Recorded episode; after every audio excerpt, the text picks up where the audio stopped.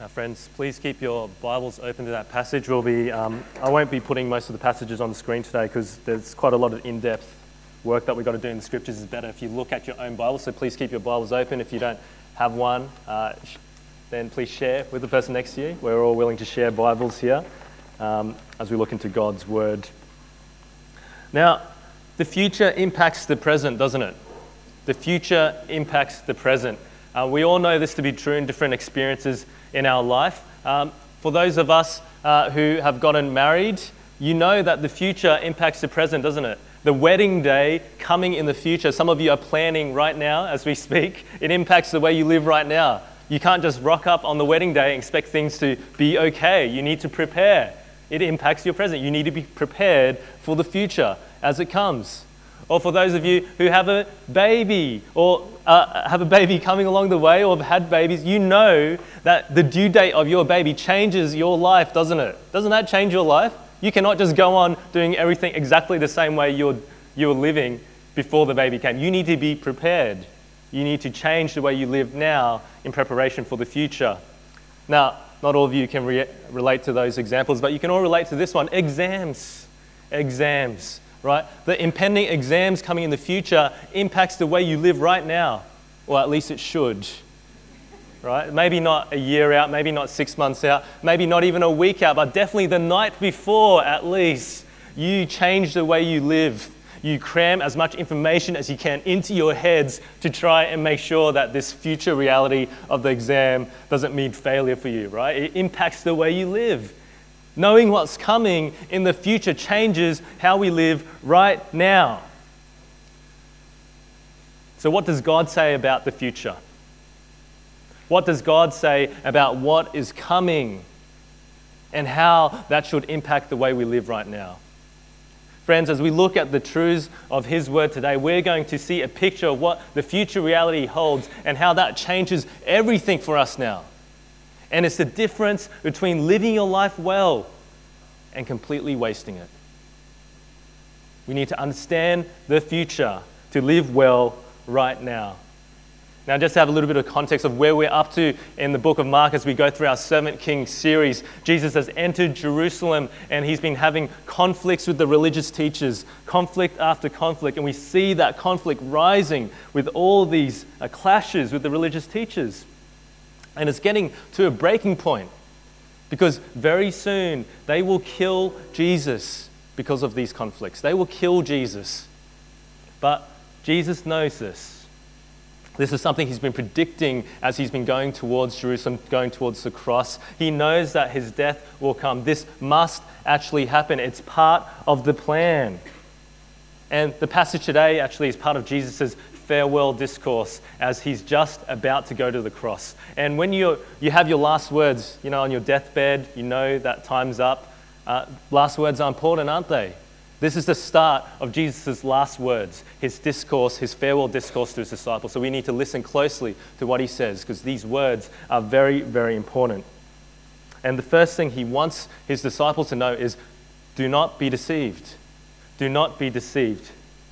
As we begin this part of the narrative, what's actually happening is that Jesus and his disciples are leaving the temple, and one of his disciples actually says to Jesus, Hey, teacher, look at this, look at this building. Isn't it amazing? Look at these massive stones. Look at these magnificent buildings. Wow, these buildings are great. And you know what? This disciple is exactly right because the ancient temple, here's a, a representation of what the temple was like. It was a massive building. It was, uh, back in that day, Herod, uh, the corrupt Jewish king, had rebuilt the temple. It was double the size of Solomon's temple in the Old Testament. It was a wonder of the ancient world. It took up one sixth of the entire area of the city of Jerusalem. It was humongous with magnificent marble stone and gold everywhere. It was a wonder. People traveled to see this building. It was an amazing building. But do you know what Jesus says? He turns to his disciples and he says, I tell you the truth, that there will not be one stone left standing on top of, on top of another of this temple. Jesus says that this temple will be destroyed completely, absolutely destroyed. Absolutely destroyed. This glorious, magnificent building will be utterly destroyed. Not, stone, not one stone will be left standing. And you can imagine the disciples' shock at this announcement because what is the temple to the Jewish people? It's the center of worship for them.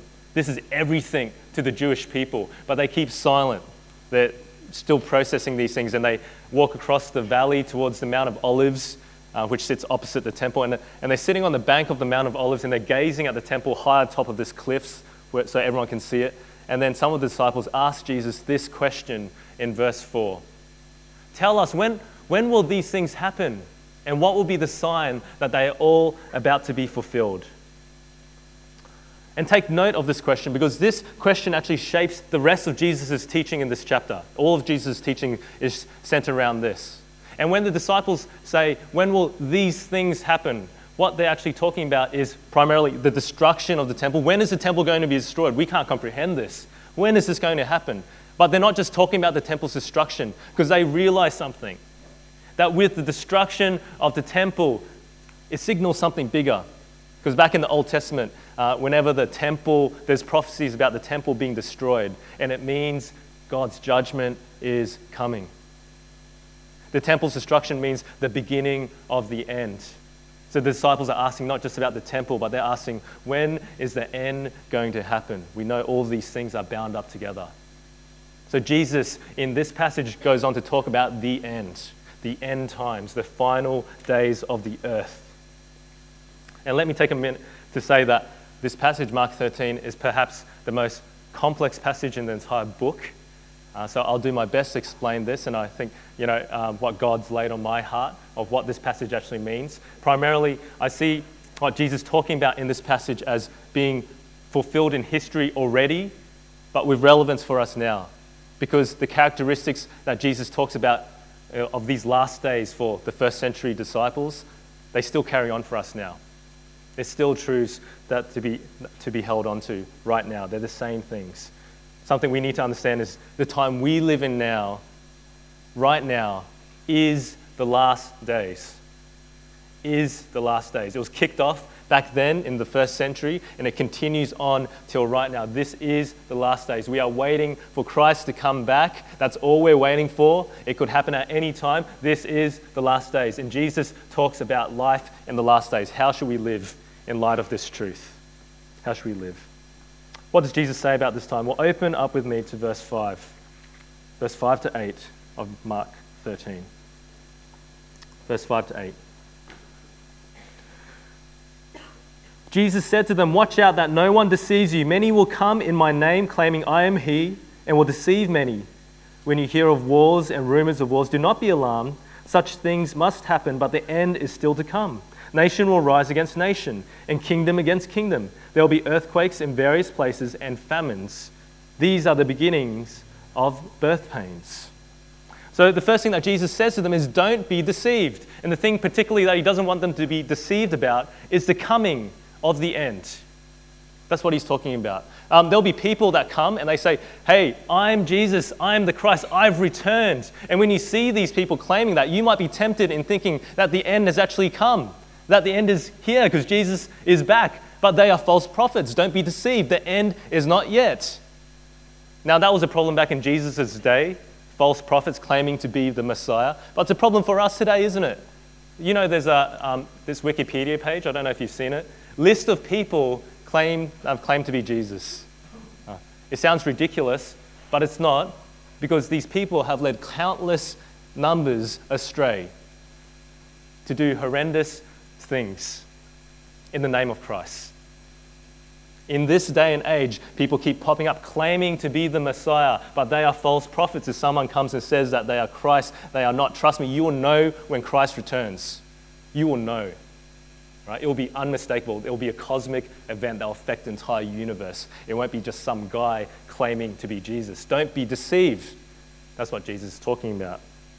But also, don't be deceived. He also says, don't be deceived about the events of the world. When you see and hear about wars, earthquakes, famines, all of these terrible things that happen in the world back then and continue on till now, when you see all of these things, don't be deceived. The end is not yet. It's coming. These things must happen before the end, but the end is not yet. All right? They're like birth pains, they'll continue to intensify, they'll continue to get stronger and stronger until the end. But don't be deceived, it's not yet. But amidst this as well, in verse 7, what does it say? It says, Don't be alarmed. God is in control. So don't be deceived about these things. But when you see these things, they're things that can cause alarm earthquakes, famines, wars, the world as a broken place. But Jesus says, don't be alarmed because God is in control and He has a plan. Things will happen in His timing. So do not be alarmed. This is something the disciples had to remember. This is something we have to remember too. Do not be deceived, but don't be alarmed about the end. But be on guard as well, where I point to be on guard. Have a look at with me at verses 9 to 13. All right? Verses 9 to 13. Have a look with me. You must be on your guard. You'll be handed over to the local councils and flogged in the synagogues. On account of me, you'll stand before governors and kings as witnesses to them. And the gospel must first be pre- preached to all nations. Whether, whenever you are arrested and brought to trial, do not worry beforehand about what to say. Just say whatever is given to you at the time, for it is not you speaking, but the Holy Spirit. Brother will betray brother to death, and a father his child. Children will rebel against their parents and have them put to death. Everyone will hate you because of me, but the one who stands firm to the end will be saved. Living in the last days means you need to be on guard. On guard because suffering and persecution are coming for disciples of Jesus Christ. That's what Jesus is saying here. If you read the account of the early church in the book of Acts, you'll see that this was fulfilled quite literally in the life of the dis- disciples, the apostles of Jesus. Because they were literally dragged in front of courts, thrown before uh, magistrates, uh, persecuted, slapped. Um, dis- they were killed for their faith. Extra biblical history tells us that every one of the apostles was killed because of uh, Christ, except for John, perhaps. Yeah. Killed for their faith, persecuted. This literally happened as we read in the book of Acts. Jesus is telling these disciples of his that being Christians means suffering. It means suffering. And this is still today, still true today, isn't it? Open Doors, an organization for um, persecuted, the persecuted church worldwide, released some figures last year about how many Christians have been killed for their faith. Do you know how many they recorded? over 3,000 Christians killed because of their confession of faith in Jesus Christ. And that's just the ones they know about. This is double the amount of the year before. It's getting worse and worse. Christians suffering and killed for their faith. This is what Jesus is talking about in the last days. And whilst death for our faith is not quite the reality here for us, and we thank God for that. In Australia, the atmosphere is becoming increasingly hostile, isn't it? Don't you feel it in the air towards Christians? Let me tell you a story about um, a student called uh, Joshua Lawless, 21 year old student um, from the University of South Australia. Um, so, what happened with him was that he was at uni and he had been convicted by a recent sermon about being bold for his faith. So, he wanted to um, you know, be a good witness in his uni workplace. And he was studying with one of his friends, and she was struggling with some mental health issues. And he said to her, um, Do you mind if I pray for you? Because I'm a Christian and I care. So, would you mind if I prayed for you? She said, Yeah, whatever, you can pray for me. So he did that. He prayed for her, and she said to him, Well, I'm an, I'm an atheist, but I appreciate that you care and you prayed for me. A few days later, Joshua, he went to university I went to one of the classes, and there was this girl with a bunch of her friends, and they called him over and they said to him, What would you do if you had a gay friend? And he said to them, Well, I would love them and care for them because they're my friends, uh, just like any other friend. I think what you're trying to say is, uh, would I agree with what they do? No, not necessarily, but I, would be you know, happy to talk about that because they're my friend. I love them. Why? What, what do you reckon? And this group of people, they stayed silent. They didn't say anything. A few days later, Josh, Joshua received an email from the academic board uh, calling him in to uh, the office. Um, and what actually happened was that he had received a complaint uh, regarding the initial prayer. The initial prayer, um, And the complaint was that he had created an unsafe learning environment for someone of a different faith. An unsafe learning environment. What happened to Joshua was that he was suspended from university. Um, he had academic, uh, he had discipline put on his academic record. He had to undergo counseling sessions on how to interact with his peers well. He was told if he came onto university, uh, that security would escort him out. This is a true story. Sounds ridiculous, doesn't it? But that's the world we live in. And this is the world that we have to be prepared for as Christians. You have to be prepared. They thought he was a safety risk. This is the Australia we live in. And friends, let me tell you something. If you want a comfortable life, then you shouldn't have chosen the Christian path because it is not comfortable. Jesus doesn't promise that. Jesus promises suffering. Be on guard. Don't be surprised. We need to stay vigilant. But because we as Christians, we're not just waiting for possible persecution, it's a guarantee. It's a guarantee. Do you understand what Jesus says? He says this in John 15 20. Remember what I told you a servant is not greater than his master. If they persecuted me, then they will persecute you also. Do you realize who we follow? We follow the suffering servant king, the king who was rejected and beaten and spat on and died on the cross in shame and humiliation. That's who we follow. And remember in Mark 8 what Jesus says? If you want to be one of my disciples, you must take up your cross and follow me. That's what he calls us to. We walk in the blood-stained footsteps of our Lord and Savior Jesus Christ, the suffering servant king. We are not greater than him. We need to expect the same things that came upon our Lord and Savior. That's the reality for Christians. That's the reality. Have you ever wondered why the world hates Christians so much? Because when you think about it, Christians are supposed to be nice and loving people. They should be really accepted, you know, really accepted. What makes Christians so offensive? What is it? If the apostles in the first century had just gone around um, doing good things, helping the poor, being nice to people, they wouldn't have been killed for their faith.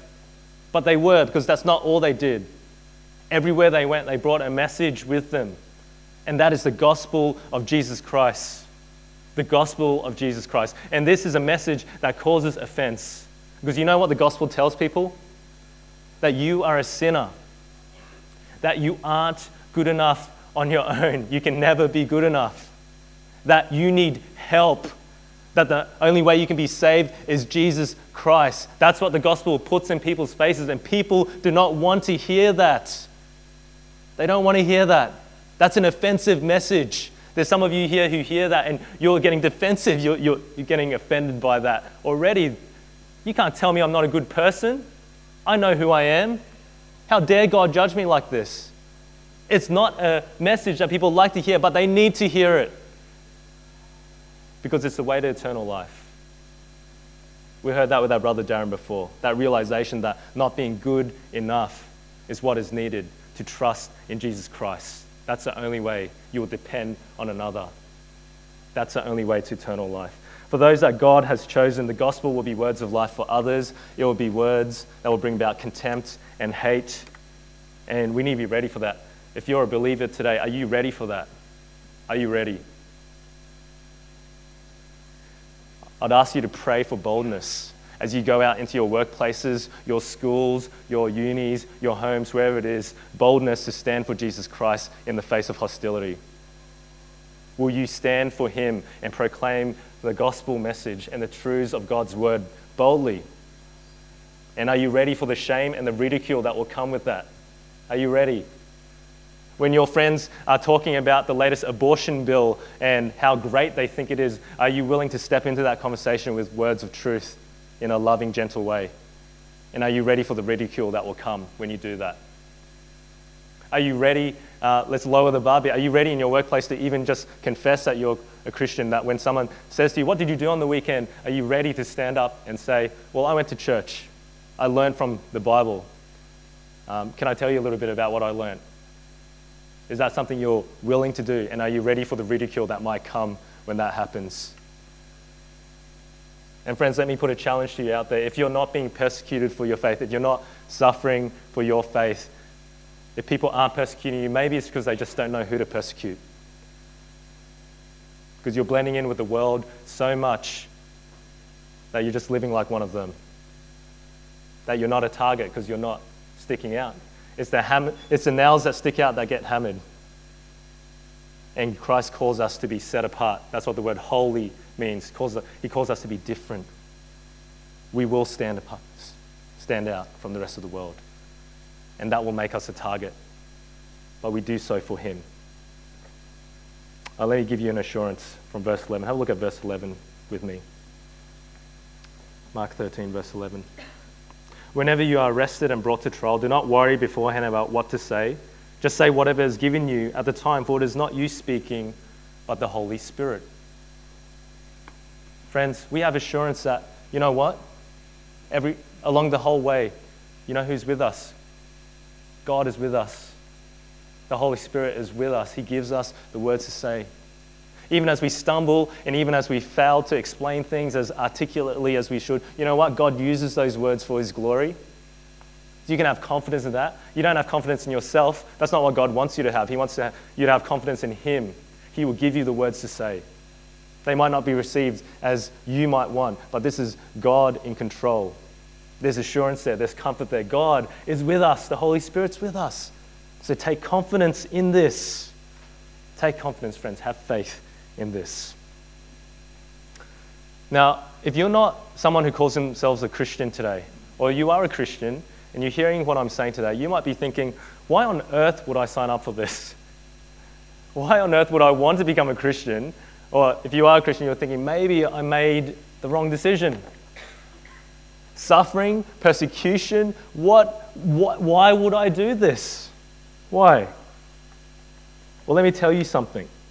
This suffering, it's worth it. This suffering is worth it. A huge theme in the Bible is that through suffering comes glory. That was what happened with Christ. Through the suffering of Him on the cross comes the glory of the resurrection and His enthronement as King. And that's the same for us. Through suffering comes glory. Have a look at verse 13 with me. Verse 13. Everyone will hate you because of me, but the one who stands firm to the end will be saved. The one who stands firm to the end will be saved. Christians will be hated because they represent Christ. They will be persecuted because they live for Jesus. But the ones who stand firm to the end will be saved. And this isn't just a salvation from persecution that Jesus is talking about. It's not just a salvation from persecution. It's not even just a salvation from judgment, a salvation from hell. It's a salvation to something a salvation to eternity with our Lord Jesus Christ. It's our salvation uh, for life, real life in the kingdom of God. It's a salvation to the joys of perfection with our God and Savior. This is what's in store for those who persevere till the end. And let me tell you, that is worth more than anything in this world. Anything. When you think about our brothers and sisters overseas, in North Korea, for example, the most persecuted country in the world as Christians, what makes them persevere through times of suffering? What makes them hold on to their faith whilst they're being threatened with death or being put in prison camps, and also three generations of their family being put in prison camps because they simply call themselves Christians? What makes them hold on to their faith at that time? Well, it's the promise of the gospel, isn't it? What other hope do you have in the face of certain death and immense suffering than an eternal hope in Jesus? There is none. And that's what keeps our brothers and sisters going. And that's what keeps us going too. Do you believe that this faith is worth holding on to? Do you believe that what's coming is worth it? You need to have that belief, otherwise, you will not hold on in times of suffering. Hold on to this truth. Hold on. Now, friends, let me just address um, verse 14 just really briefly, because this, if you look at verse 14 with me. When you see the abomination that causes desolation standing where it does not belong, let the reader understand. then let those who are in Judea flee to the mountains. Now the disciples are asking Jesus, Give, tell us what's the sign that all this stuff is going to happen? What's the sign of the end? Well, Jesus gives them one. The abomination of desolation will be standing in a place that where it doesn't belong. the question is, what on earth is this? What, what are they talking about?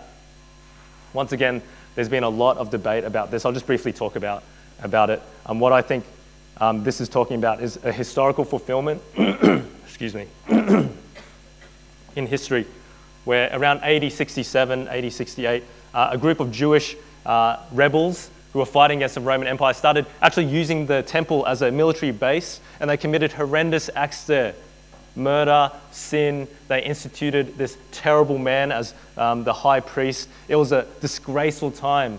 The temple was desecrated, and the people fled the land at that time. And you know what it led to? It actually led to the Roman Empire crushing the Jewish people in AD 70 and destroying the temple, burning it to the ground so there was nothing left. That's the suffering that came. That was a time of immense suffering. That's what I think it's talking about here. And that was the event that ushers in the last days, the start, the beginning of the end. Yeah? The beginning of the end now. We live in the last days. In the midst of suffering, Jesus wants us to be on guard. Be on guard. But he also says, stay awake. Stay awake. Suffering is not the only thing that the disciples of Jesus have to watch out for. They're also to watch out for the return of their king. Have a look at verse 24 with me, 24 to 27. But in those days following that distress, the sun will be darkened, and the moon will not give its light, the stars will fall from the sky, and the heavenly bodies will be shaken. At that time, people will see the Son of Man coming in clouds with great power and glory. And he will send his angels and gather his elect from the four winds, from the ends of the earth to the ends of the heaven.